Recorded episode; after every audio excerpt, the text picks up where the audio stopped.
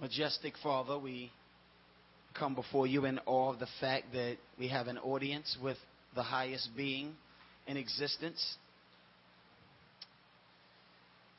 Lord, it's one thing to not have any strikes against us, still be unworthy, but not have any strikes against us and have an audience with you. But not only aren't we worthy, but we've got strikes against us sins that are an offense to your great and holy name. And yet, Lord God, for those of us that are in Jesus Christ, you have nailed those sins to the cross so they are no more. Uh, and you've washed us clean. And it's still not like we have any inherent merit within us.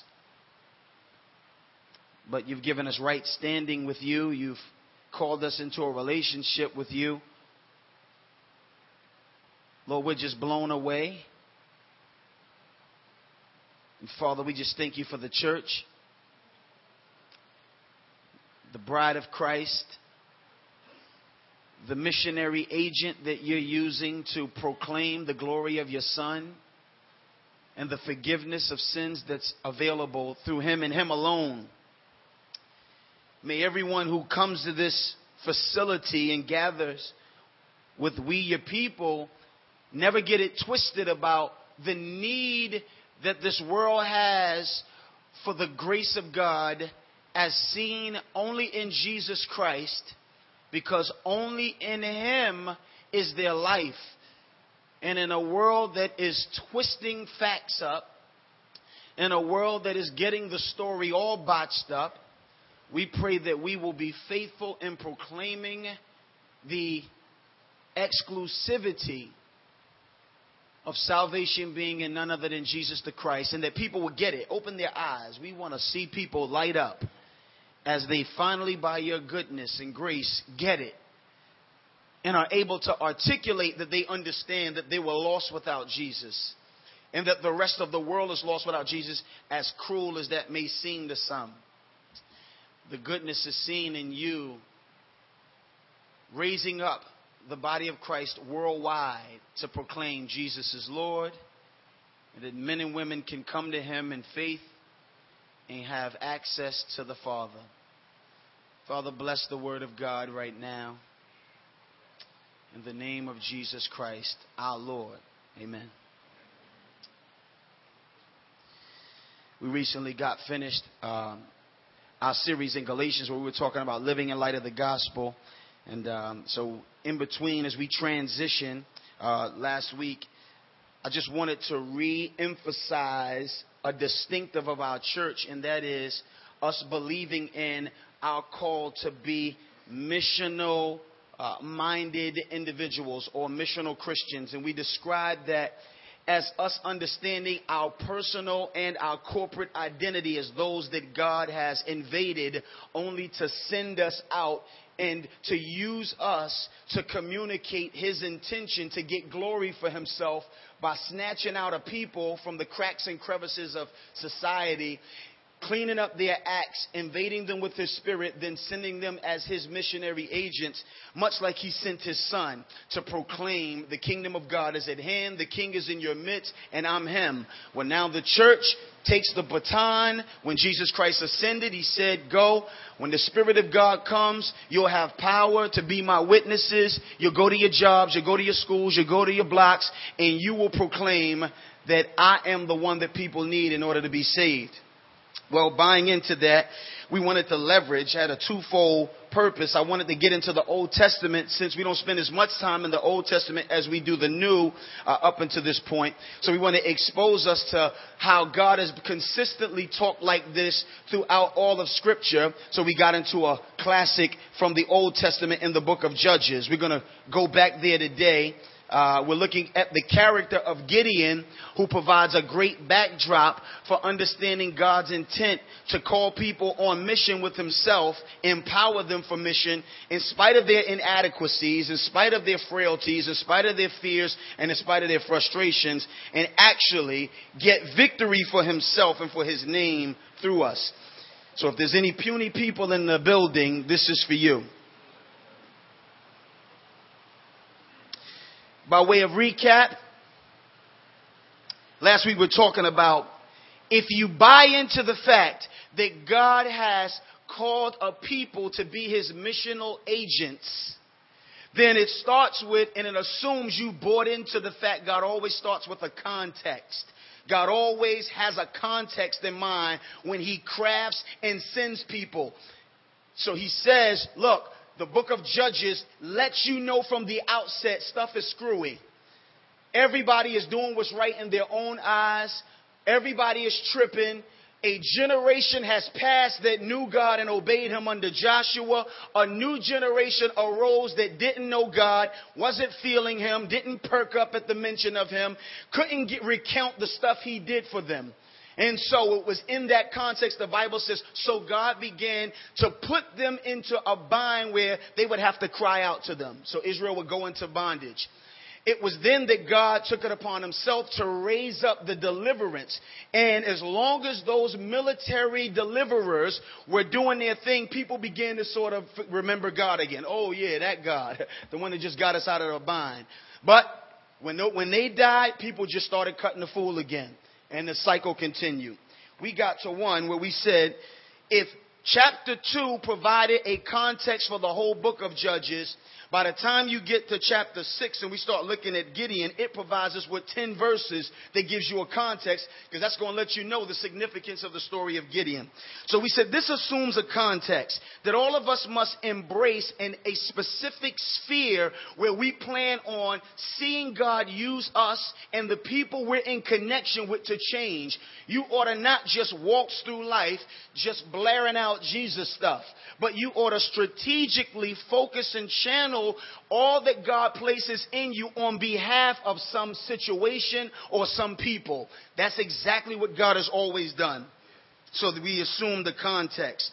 We also said, so if we're going to buy into this as a church, if we're going to remember, we're not called to just like praise and worship. We're not called to just like getting together and playing spades and dominoes. Like we're, we're called to be on mission. Those things are peripheral items that we enjoy, but we're committed to missionality.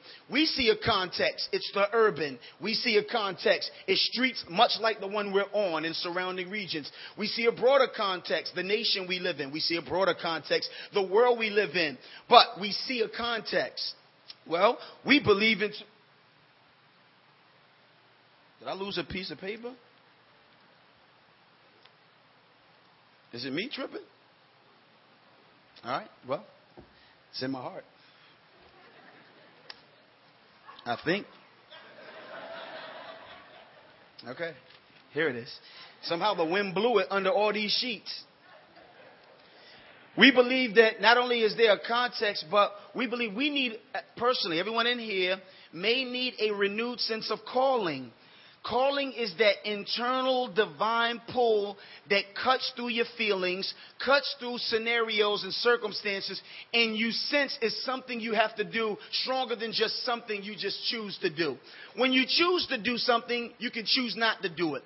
When you get a sense of calling, it's something that God does in you that gives you a sense of not only do I want to do it or not only do I believe I should do it, but I feel like I can't do anything else. We need that sense. We need that sense. We said calling based on the book of, Ju- I mean, the, the story of Gideon in the book of Judges, often it starts as an act of divine initiative, meaning you're not like in class, ooh, ooh, ooh, pick me, God. Nobody just says, ooh, pick me, God, and send me. It's always in response to God initiating. You need to buy into that as a doctrine because we're in a day where people think they choose God. We're in a, we're trying to say that the scriptures always shows you that God beat you to the punch. If you choose God, it's because he came to you. Gideon, we see it says that based on the context of the first 10 verses, which said everything was screwed up, it says, Now the angel of the Lord came to Gideon. So we believe in a divine initi- initiative. We also believe that it often comes in the form of a divine interruption. It says the angel of the Lord came to Gideon while he was doing something, while he was just threshing wheat. That's a normal, regular, run-of-the-mill thing. You all, uh, well, the Lord came to me while I was at work. The Lord came to me while I was clubbing. The Lord came to me while I was with my man. The Lord came to me while I was with my girl. The Lord came to me while I was just like whatever while you were. Calls often intrude on your life They're an interruption into what you were doing. Gideon got interrupted in what he was doing, and God was summoning him off the peripheral, summoning him off the bench, and saying, I'm calling you to be on mission with me. The Lord came, the Lord came wild. And it's based on divine intention. It's not based on the current situation. He says, The Lord's with you, mighty man of valor. Well, as soon as he said that, Gideon begins to display he's not that mighty right now, and he doesn't have much valor. So basically, God was looking and calling him based on what God intended him to be, not necessarily what he was today. That's good news because God is calling us a whole lot of stuff today that sometimes when you look at us, we don't look like it. God's calling us sanctified. God's calling us glorified. God's calling us justified. And often when you look at us, we look like none of the above. So that's good news. Calling, a renewed sense. People who live, who move, who adjust their lives based on this renewed sense of calling. We looked at a renewed sense of commissioning because Gideon threw a whole bunch of, but, but I don't, but I'm not, but I can't. And he didn't say, well, why do you think that, Gideon? Well, let's talk about it. Well, you need better esteem. You need to just trust in yourself. He didn't say any of that. He said, go, go. God cuts through all the excuses. God cuts through all the but I, but I don't, but I am, but I'm not. And God says, go. That's the commissioning. That's the sending. A renewed sense. You've been sent. You're not just called, but you're sent. A new sense of God's commitment. Because the moment you start talking about, okay, I'll go, the question on the floor is, but what's to say I'm going to succeed? God says, my commitment to you is the guarantee that you're going to succeed. Epiphany Fellowship needs to buy into the fact that we're never getting into the game to win it. We're getting into the game because it's been won. We talked about that. All the scrubs or the not so good people come in the game when the game is not on the line. If you're being called in because the game's on the line, you're probably not that good. And that's the case with Jesus Christ. He, he's seated on, in heavenly places, and then we're in the game because victory's already won. So we said God's commitment to us. God showed that in three ways in this context. God was kind to him, kind enough to wait around while he scurried up an offering for God. God didn't need an offering. He's going to make God lamb and some broth. God's not hungry, you know, but God sits there and waits for him to concoct the whole meal, and God's just showing him, see, I got to let you know that I don't just give you an assignment and say, now scram, do it, but I get involved with the people that I pull on mission for me. You need that. You need to know. God is not just a bully. God is an intimate friend. Showed it through his kindness, blew his mind with power. God could have received the offering any way he wanted, but he puts his staff in the broth, puts his staff in the meal, woof, it goes up in smoke and vanishes. God was just showing him, not only am I kind, but I'm powerful. You don't just want a nice God, you want a powerful God who can do something. God, come and be nice to me. No, I'm in trouble. I need you to come and flex muscle for me. God says, I got that too. Also, he's intimate. He said, Oh no, that's the angel of the Lord, which is a pre incarnate Jesus Christ, which is God. Oh my goodness, I'm going to die. Nobody can see God face to face and live. God says, No, you're not going to die. you see me face to face because I'm intimate. You need to know that the God who calls you on the mission is not just a power up there who zaps and wheels bolts of lightning, but He is a personal God who interrupts your life when you weren't asking for it, all power in His hand, kind, good, able to entertain even your fears and your frustrations, and says, Go, represent me, I'm with you. This is what we talked about last week. And so today we pick up. We titled this Mission Possible. Mission Possible. It's not an original. A couple people have used that. I used to have a t shirt that said Mission Possible. So, one of them Christian joints, you know. Um, but I think it fits this because you need to know that it's possible. It's not possible because it rests on you, it's possible because of Him.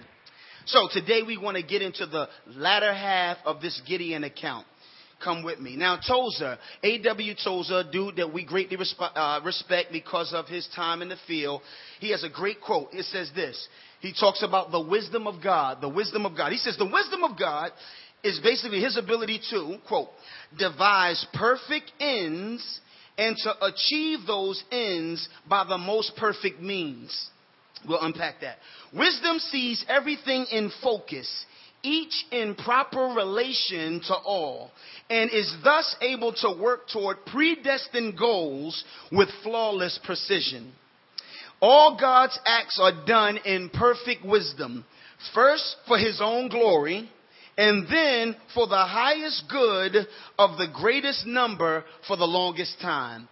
So Tozer says, God is so wise, he sees everything, how it all works together, and in one blow can make sure that he does the dopest thing you could do so that he gets the maximum glory and everything else is like falls so perfectly in place nobody could say ah but did you think it is dang that's a great idea. God never listens to us and says well you know i didn't think of that.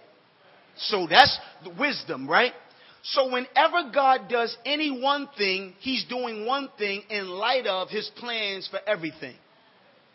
Now, I only start with that because one thing we see in the book of Judges, in this account with Gideon, is that when God does what he does, and when God does what he does in your life and in my life, he's doing it in light of his own glory and everything that he has planned throughout the ages. So, I like the fact we're going to see God single-handedly cover a number of bases and that's why you and I can rest and grow comforted in the fact that the mission is possible because the all wise God is the one who's doing it.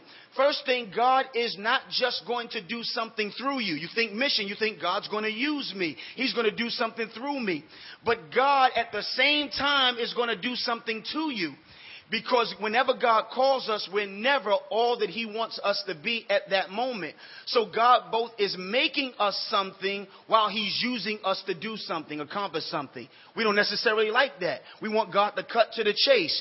Get me to the end. Get me to where you told me you're going to be. God doesn't do that. He usually takes us through the scenic route where He can make us at the same time as use us. So, we're going to look at that.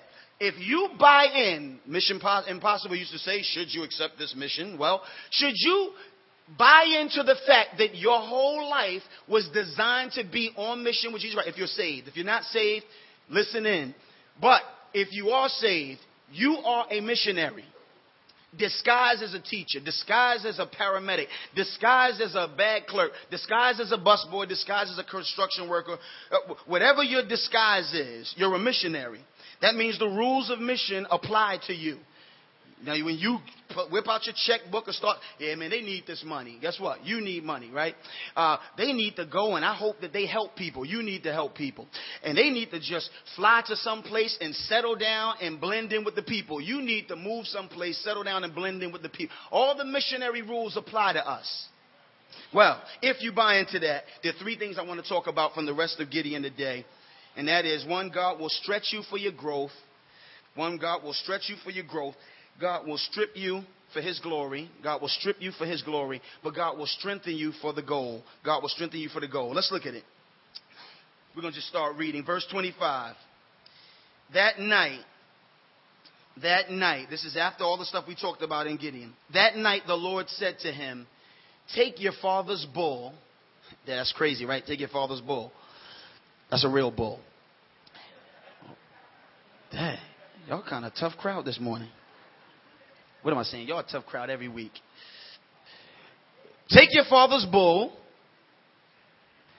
and the second bull, seven years old, and pull down the altar of Baal that your father has, and cut down the Asherah that is beside it, and build an altar to the Lord your God on the top of the stronghold here, with stones laid in due order.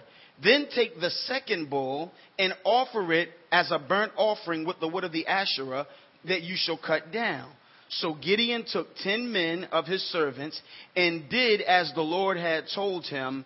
But because he was too afraid of his family and the men of the town to do it by day, he did it by night. Stop. God will stretch you for your growth. God will stretch you for your growth.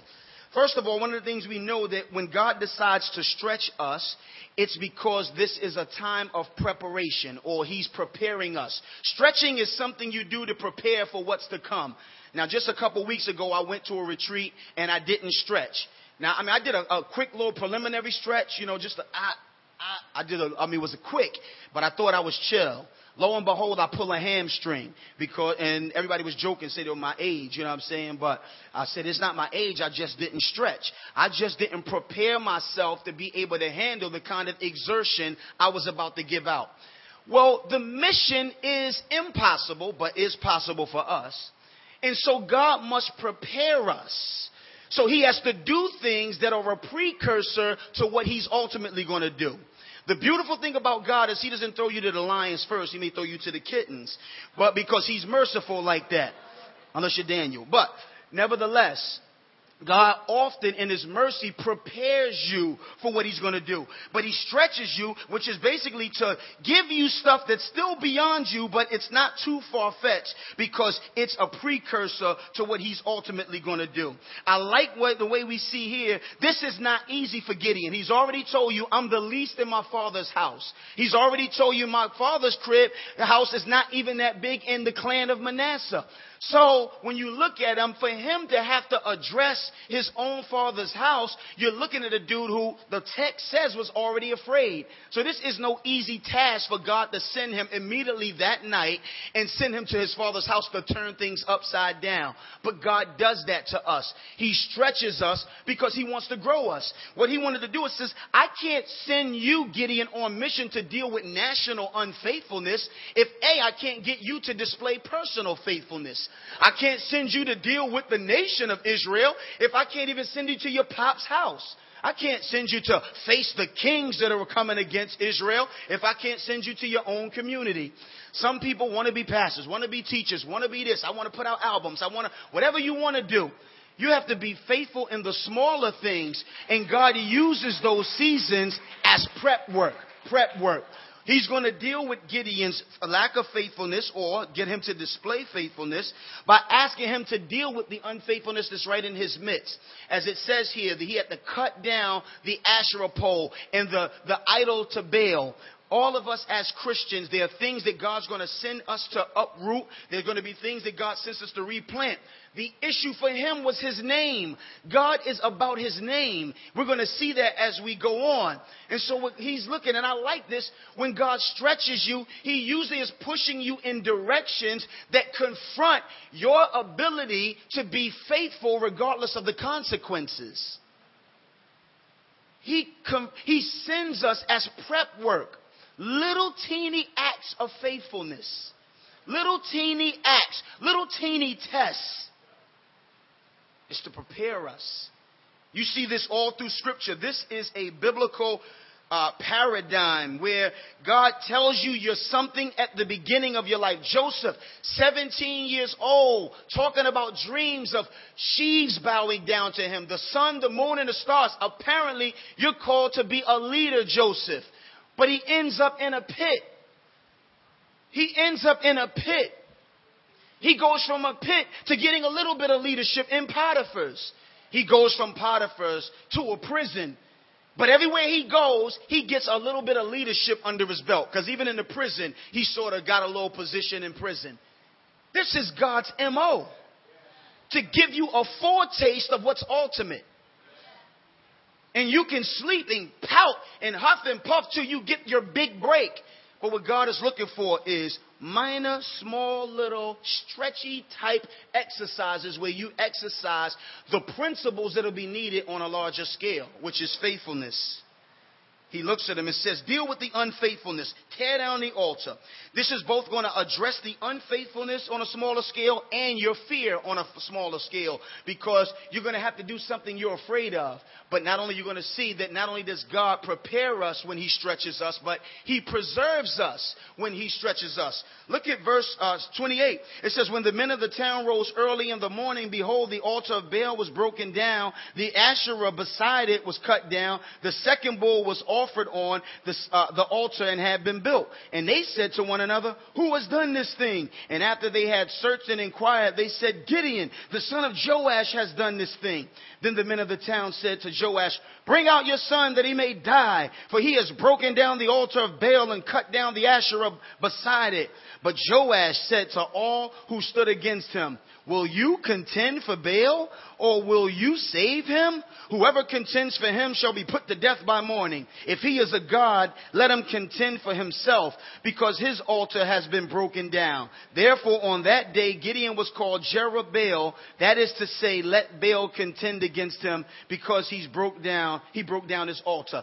God preserved them. Listen, it's his father's Asherah pole. It's his father's monument to Baal all of a sudden during this time, this little act of faithfulness has already transformed even his pops.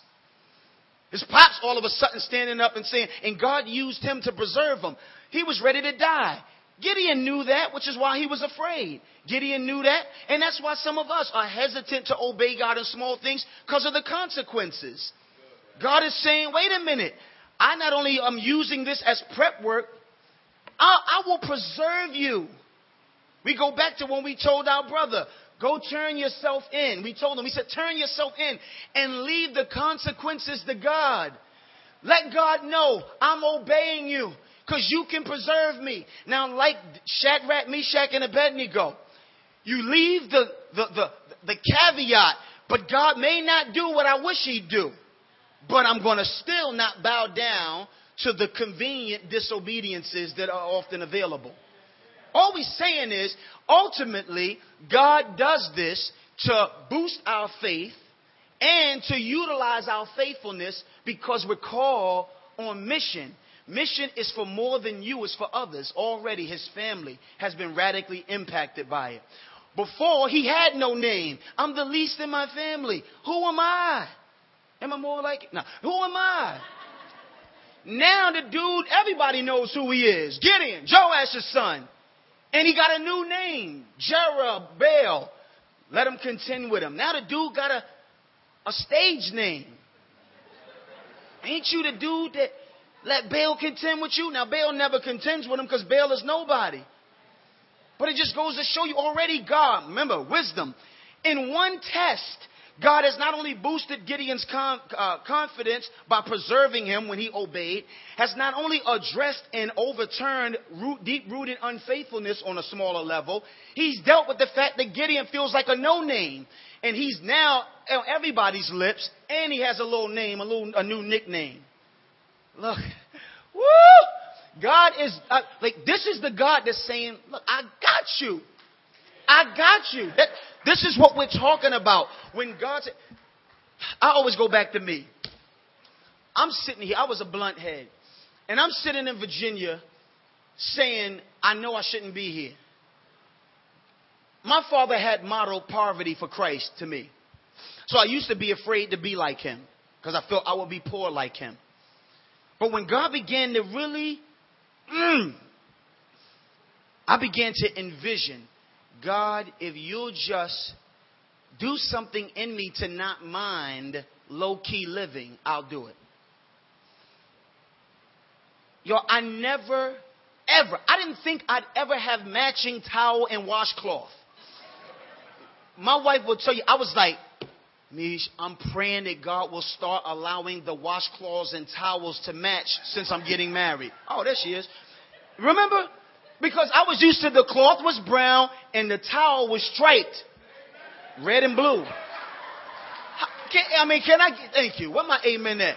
I used to be like, but I'm getting married now. God, just step it up a notch. Not for me. I mean, I'm used to you dealing with me all crusty, but I'm getting married now. Literally, I prayed like that. I never thought I'd own a house. I never thought I'd pay a car note. I'm telling you all this because I was ready to just be a nobody.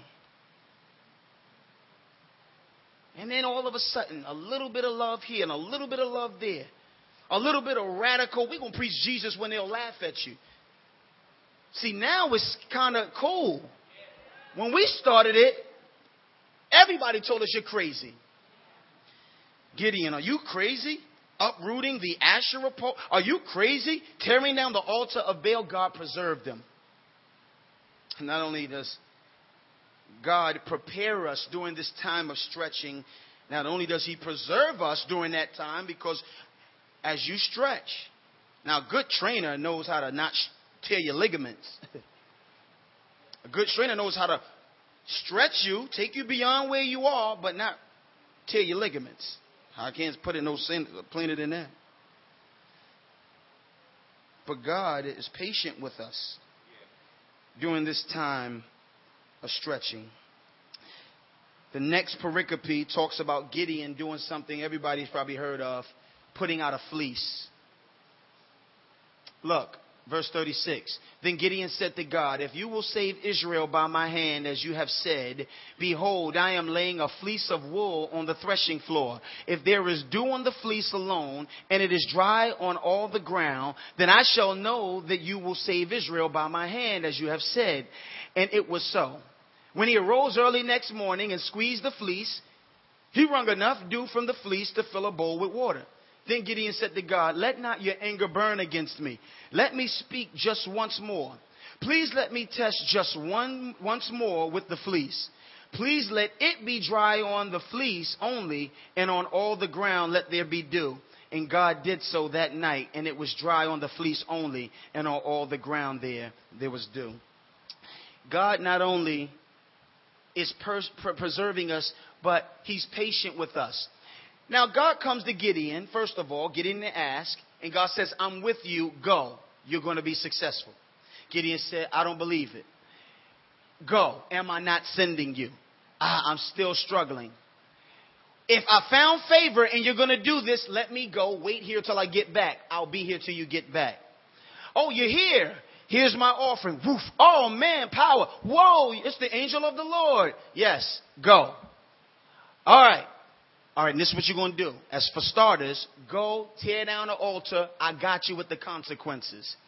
He does it. Gideon sees that he's successful. Then what does Gideon say? Oh, I missed something. Go to verse 33. Verse 33 of chapter 6. Now all the Midianites, that's the enemies, and the Amalekites, that's the enemies, and the people of the east, that's the enemies, came together. And they crossed the Jordan and encamped in the valley of Jezreel. But the Spirit of the Lord clothed Gideon, and he sounded the trumpet, and the Abiezrites were called out to follow him. And he sent messengers throughout all Manasseh, and they too were called out to follow him. And he sent messengers to Asher, Zebulun, and Naphtali, and they went up to meet them. So now we got a dude who's gotten several confirmations that God's with him. Then the text says that the Spirit of the Lord clothed him, and he's still like, all right, now if you're going to save him by my hand, wait a minute. I mean, how many times do I have to say I'm going to do it and I'm going to save them by your hand? God is patient with us. God, if you just, and he does it. Yeah, but God, if you just, yeah, but, uh, all right, but if you really gonna, all right, all right, I tell you what, one more thing. God is patient with us. You want me to move, God? You want me to do, God? You want me to give, God? You want me to, all right, well, if you, God is patient. Spirit filled, still insecure. Seeing miraculous acts, still insecure. God is patient. He preserves us. He's patient with us. He prepares us. He prepares us. And I like this because as if God is going to be patient with us as we grow, like that's what we need today. And growth is needed. Growth is necessary. And I'm looking at this passage and I'm saying, if we think about mission, it's always to something that we'd rather not do. So God has to beef up our confidence that it's not us on our own. You need to know that God is patient while you work through responding properly to his invitation. We preach God as the main character of this. Not only is He stretch us for our growth, but God strips us for His glory. Let's read.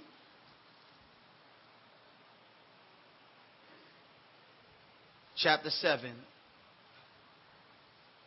Then Jerubbaal, that is Gideon, new name, and all the people who were with him rose early and encamped beside the spring of Harod and the camp of Midian was north of them by the hill of Moreh in the valley. The Lord said to Gideon, The people with you are too many for me to give the Midianites into their hand, lest Israel boast over me, saying, My own hand has saved me. Now therefore proclaim in the ears of the people, saying, Whoever is fearful and trembling, let him return home and hurry away from Mount Gilead. Then 22,000 of the people returned, and 10,000 remained. And the Lord said to Gideon, The people are still too many.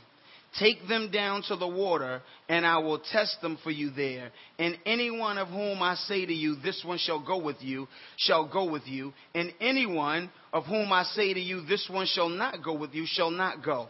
So he brought the people down to the water, and the Lord said to Gideon, Everyone who laps the water with his tongue as a dog laps, you shall set by himself.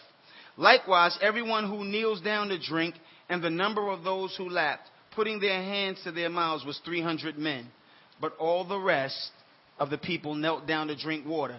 And the Lord said to Gideon, With the 300 men who lapped, I will save you and give the Midianites into your hand, and let all the others go, every man to his own home.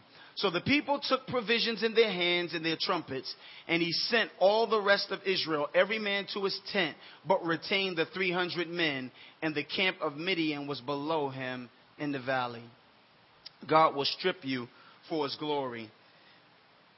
One of the things we don't like about God is he's known to disadvantage his people, and we can't get it.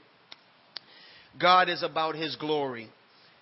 That song we sang earlier, Crucified, it says, You took the fall and thought of me above all. That's because that's the kind of age. I'm not dissing the song, banging song. However, we plugged in for your glory above all because the Bible says that he didn't think about us above all. He took the fall for his glory above all. So one of the things that we like you'll be a different kind of Christian when the glory of God trumps you. The day the glory of God trumps you, you'll talk like people. I like the way the Lord Jesus did this, right? The Lord Jesus looked at a blind man, people said, Yo, like, who sinned, this man or his parents, that he was born blind? Jesus said, Not neither. This man was born blind because God likes a backdrop to show off his glory. God likes to be able to do this, so then He gives him sight when he was on, on a scheduled time uh, Jesus, the Bible says that Lazarus, whom Jesus loved, was sick. And Jesus says, Yo, we're going we're gonna wait around and let it get worse. We're going to let Lazarus get worse. He's actually going to die. See, most people think if God is good, then he won't let nothing happen to me. But God says, But I'm good, but one of the things that I'm a stickler for is glory. and because I'm a stickler for glory, I like to inconvenience you so I can show up and blow your mind and blow surrounding spectators' mind with how I get glory. Now, at the end, you respond properly to me. At the end, you're going to find out that it's for your benefit. But it's always first for my glory. So here in the story of Gideon, mission has to submit to the glory of God. Now, it's speculated that the Midianites, Amalekites, and the people from the east numbered about 100,000. So I don't mind God sending me up 100,000 to my 32,000, which is what Gideon had. 32,000 people. God says that's too many. But it still seems like he could get glory for himself 32 to 100,000. I mean, I don't know about y'all, but that's still like, oh, we got y'all though. We only had 32,000 though. Y'all had 100,000. Oh, ah, whatever, man. Come on. And like, but God said that's too many. So he's let 22,000 people go home. So now you're like, oh, come on, Lord. 10,000 against 100,000. We just got a tie. That's what I'm saying. But if you say we can do it, we can do it. God says this is too much. Don't like, God didn't say, nah, I want to do it differently. He said, this is too much. Think about that. It's not just, I want to do it differently. It's too much. If you're 10,000 to 100,000, something will still register in your heart. It was me. This just goes to show you how prone we are to get it twisted. And we live in an age, if so and so got saved, then. If we only would have, then. Man, if the world would just see that, then. Don't say that. Don't be one of those dudes that think we'd win more souls if Jay Z got saved. God says, see, I gotta strip people to nothing in order to get the glory. I've got to put you in a position where nothing in you will say it's because of me. This is God's steez. We proclaim it in the context of Gideon, but it's all through the Bible. Ephesians 2 9 says that salvation is not of works, is not of your doing, so that you won't boast. Second Corinthians 4 9 says, But we got this treasure, this light that's in us, His glory. We, but God housed it in the crustiness of who I am, these earthen vessels, so that it would look. It says to show, like you could say, "Now I'm no, but praise God, the glory doesn't go to me." God says, "What I do it so you don't have to say that." To show that the glory or the surpassing power belongs to God and not us. See, we don't like that. God, let me just point up to you. Like, uh uh-uh. uh I did it in such a way that you didn't have to point up. They said, it wasn't you though. It wasn't you. It was God. Don't you hate when people like remind you that it's God when you already believe that? Man, yeah, man, but the Lord was good, man, because we did, but it was God, brother. It was God. Like, I know that. Like, let me say that too. Like, I was going to say that. Don't try to act like you had to put me D with the glory of God. 2 Corinthians 12, 9 to 2, Paul talks about his thorn in the flesh. He said, I ask God, get rid of this thing that handicaps me. Get rid of the stripping. Like, let me get back to 100. Like, I'm going to give you the glory just. God says, My grace is sufficient for you. My power is made perfect, which just means it showed off to be perfect in weakness. Therefore, Paul says, So I've become a believer of this doctrine. I boast all the more gladly of my weaknesses. I boast of the fact we're nobody on Billboard. I boast of the fact we're nobody in people's eyes. I boast of the fact I'm nobody in my job. I'm nobody in my family. I boast of the fact we have a, a, a, a crusty building in a crusty area. I boast of the fact that God didn't, like, all the stuff that you wish God would improve in your life. Paul says, I started like getting amped now, it's not like I want to be like this, but when I ask God and it becomes obvious He prefers to do it in my weakness, then I start boasting in those weaknesses because that's when His glory is shown off all the more. I like the way it happened in Acts with the lame beggar at Gate Beautiful. Peter and John said, Look, it's what we don't have. Let me start with what I don't have. See, that's the, all right, armies, we're about to fight y'all, but let me just tell y'all what we don't have an army. he says, silver and gold. I like it. The Bible says that the beggar looked, hoping to receive something. And Peter and John said, Listen, silver and gold have we not. But what we have, we're about to unleash. Now, when we give you what we got, you'll see it's not us. Get up, walk. The Bible says that he springs up, hits the joint, skipping around, doing the running man, right? The Bible says that people looked at him. Of course, I'm, I'm sure they started to look at Peter and them like, verse 11 says this, of chapter 3, it says, while he clung to Peter and John, like, these, the, these dudes are killing it. It says, all the people, utterly astounded, ran together. I guess I can stop doing that, right? To them in the portico and when Peter saw it, he said, Oh, wait, don't get it twisted. Men of Israel, why do you wonder at this, or why do you stare at us as though by our power or piety we have made him walk? The God of Abraham, the God of Isaac, and the God of Jacob, the God of our fathers, glorified his servant Jesus, the glory. Remember, he strips you for his glory. God is making sure that Jesus gets glory, whom you delivered over and denied. So he goes on. Like God does this. What don't you have today, Epiphany? that you're feverishly praying for because you think that's the secret to your success? Who don't you have that you're praying about because you think that's the key? That's the ticket. We're not where we want to be because we just need. What limitations seem to be holding you back?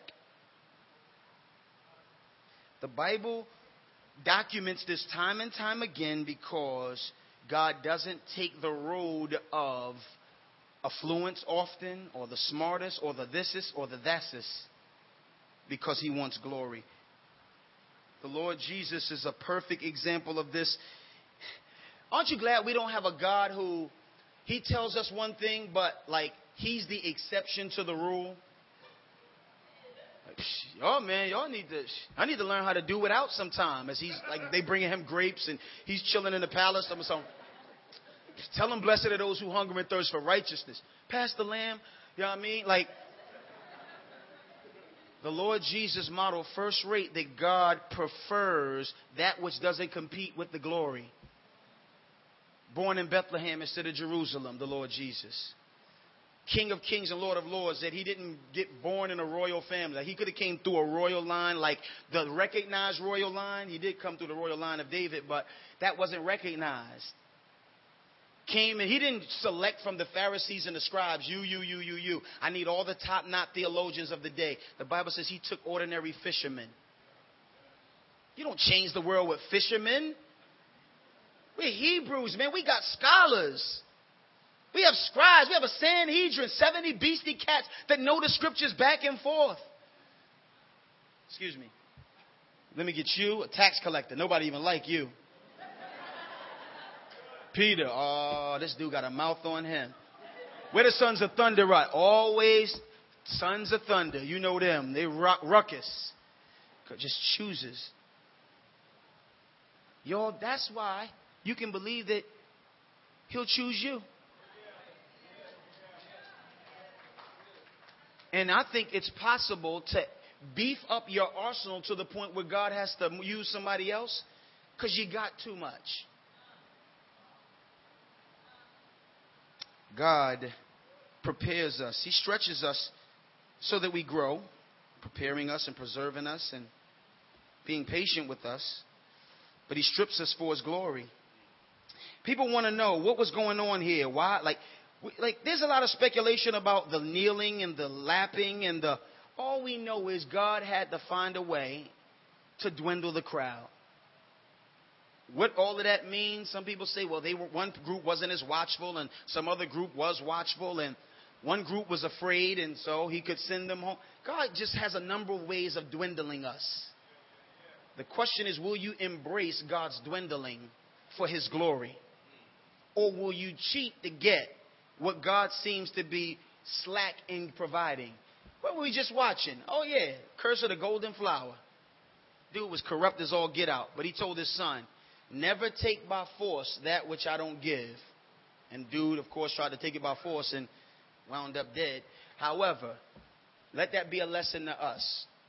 If God doesn't give it, it's because he plans on getting glory without it. Lastly, as we close, God will strengthen you for the goal. Because it's one thing for God to stretch you and have you in a state of, oh, I don't know what he's going to do here. I don't know. It's another thing for God to strip you and have you feeling all like, hey, he got me as nothing but to him be the glory. But at the end of the day, we need strength to go out to these streets. We need strength to go into a secular workplace. We need strength to walk through life without the companionship we want. We need God to strengthen us. And we see through this whole piece that God is dealing with Gideon's lack of being who he called him, the mighty man of valor. Gideon, of course, clearly fearful the whole time, clearly needing multiple uh, evidences that God is with him, just like you and I. But God strengthens him at the end. Look, verse 9 of chapter 7. That night the Lord said to him, Arise, go down against the camp, for I have given it into your hand. But if you are afraid to go down, go down to the camp with Purah, your servant. Excuse me. And you shall hear what they say. And afterward, your hands shall be strengthened to go up against the camp. Then he went down to Purah uh, with uh, Purah, his servant, to the outposts of the armed men who were in the camp. And the Midianites and the Amalekites and the people of the east lay along the valley like locusts in abundance. And the camels were without number, as the sand that is on the seashore in abundance. When Gideon came, behold, a man was telling a dream to his comrade. And he said, Behold, I dreamed a dream. And behold, a cake of barley bread tumbled into the camp of Midian and came to the tent and struck it so that it fell and turned it upside down so that the tent lay flat. And his comrade answered, this is no other than the sword of Gideon, the son of Joash, a man of Israel. God has given into his hand Midian and all the camp. As soon as Gideon heard the telling of the dream and its interpretation, he worshiped. And he returned to the camp of Israel and said, Arise, for the Lord has given the host of Midian into your hand. And he divided the 300 men into three companies and put trumpets into the hands of all of them and empty jars with torches inside the jars. And he said to them, Look at me and do likewise. When I come to the outskirts of the camp, do as I do. When I blow the trumpet, I and all who are with me, then blow the trumpets also on every side of all the camp and shout for the Lord and Gideon. God will strengthen you for the goal. God is not stretching you because the name of the game is stretches. This is not Pilates. God is not stretching you just because he want to keep you limber in the faith.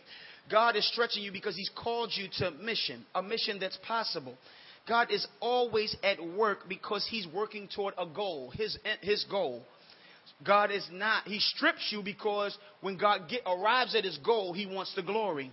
But He does strengthen us. He's a merciful God. Like, this is what we're trying to tell you that the Lord Jesus is not a ta- evil taskmaster, that He understands human frailty, He understands humanity, He knows. So, look at in that patience we see, God says, All right, go and he strengthens him through a divine word. That's his own word. But then he says, but you may need to hear from somebody else, a human word. And that's the two ways God is going to strengthen us for mission.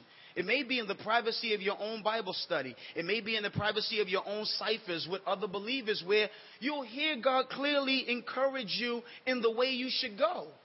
The Bible, that ought to be sufficient. But some of us, in addition to that, Lord willing, not instead of that, need to also hear somebody say, Yo, man, the Lord, I believe He's with you. Let me tell you why. Boom, boom, boom. And you get that extra boost. Well, Gideon goes down and he creeps and he sees, and God has rigged it. It almost seems like too good to be true. I know when you read it, you were like, Come on, man. You ever see like somebody write a script where it's too obvious? Hey, there is a thief on the roof. Come, we need to get away by going through the fire escape downstairs. You'd be like, come on, he didn't really say that in the heat of the moment. Well, Gideon goes down and says, Let me go see what God wants me to hear in order to be strengthened. Yo, I had a dream that a piece of barley cake knocked our tent down. Now, first of all, barley is a little crusty, poor man's bread. So once again, God's consistent with his theme. If I told you I use the weak stuff, I use the thing that no everybody would sleep on. See, he's consistent, right? But let me tell you what the interpretation of the dream is. Yo, this is that dude named Gideon. First of all, how the Amalekites and uh, no Gideon, he's the least in his family, and the family is the smallest in the clan. This is that dude Gideon. The Lord has given us into his hand.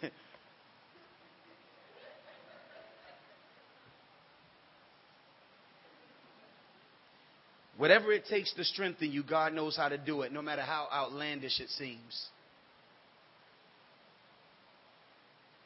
Says now when he hears this, not that God hasn't said it before, he goes back and he infects the whole crew with his new confidence. Arise, the Lord has given this into our hands. Sooner or later, you got to leave this building and say, God has given me something. And the something he's giving you isn't a new car. Something that you're going to go in is for you. Oh no, I'm going to bless people, Lord. That's not the, like, we don't have stories in the Bible about people just enjoying personal blessings that they leverage for people. Like you don't need a whole story in the Bible for that. It happens. Oh, God gave him a kid. But the big deal about God giving them kids is because people thought this is the means by which the Messiah is going to come. It's not just any random person who just wanted a kid because they wanted a kid. Like Pastor E saying, him and Yvette are not just excited because they want a tax write off. Oh man, we got another. Yep, that's more on the earned income credit. They're happy they got a child because he wants godly seed because that's another disciple that can broadcast the glory of God. I'm glad that you're giving me strength and you told me I got victory, God, not because I just don't want to fail, though I just don't want to fail, but because you, this is your way of telling me, come, join a winning team. At the end of the day, what is it going to take to encourage us? What is it going to take to encourage us to change the way we leave this facility? To sign up for something that clearly will be difficult, but the mission is possible. To sign up for something that is clearly inconvenient. To embrace a scenario where you're not working with a full deck. Where you, y'all know what I mean where you're not all that you wish you were and you don't have all you wish you had and you not.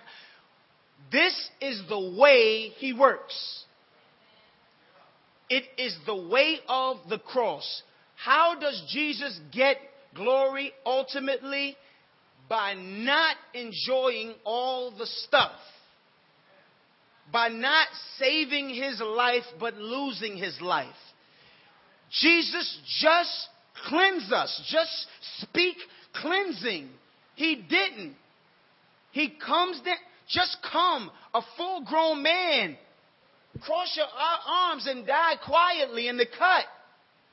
No.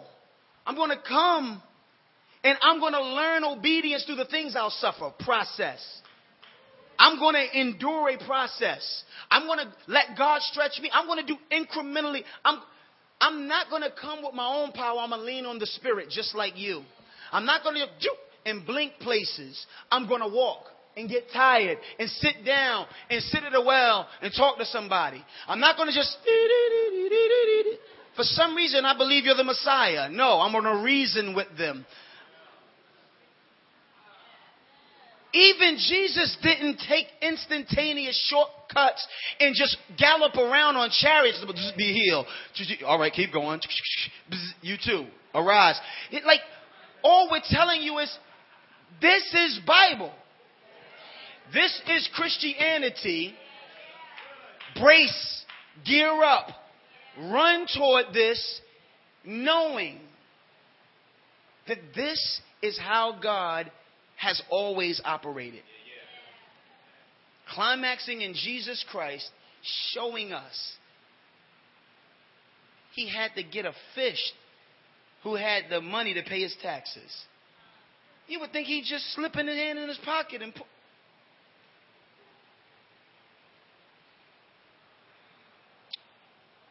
Two part series. I just wanted us to be missional, buy into it. Buy into a context and give yourself to it. Context is not just I just I just go where I like to go. I like I go where the sales are and I just go where I like to go and all my friends hang out here. We're trying to produce Christians who don't who think higher than that. Who think like Jesus. This is a job for da da da da da. Who suit up in missional, like the Bible says, in the Spirit of God, clothed Gideon. who jump in the Spirit of God suit. You don't have to jump in because He's in you if you're in Christ. And you reposition yourself and say, now, this place, they're facing something where they need a divine solution. We are the conduits that God uses to apply divine solution to crusty situations. God comes and gets us. We don't come to Him. God interrupts what we're doing, so you can't say, but I was just and God does it based on a divine intention. I am with you, you will save them.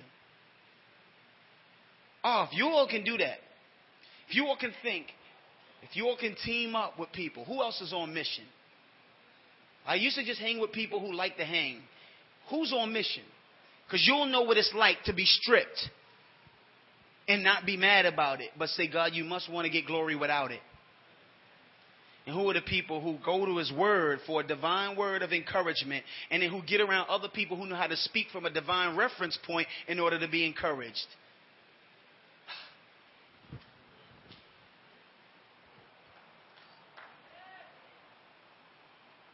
Bow our heads.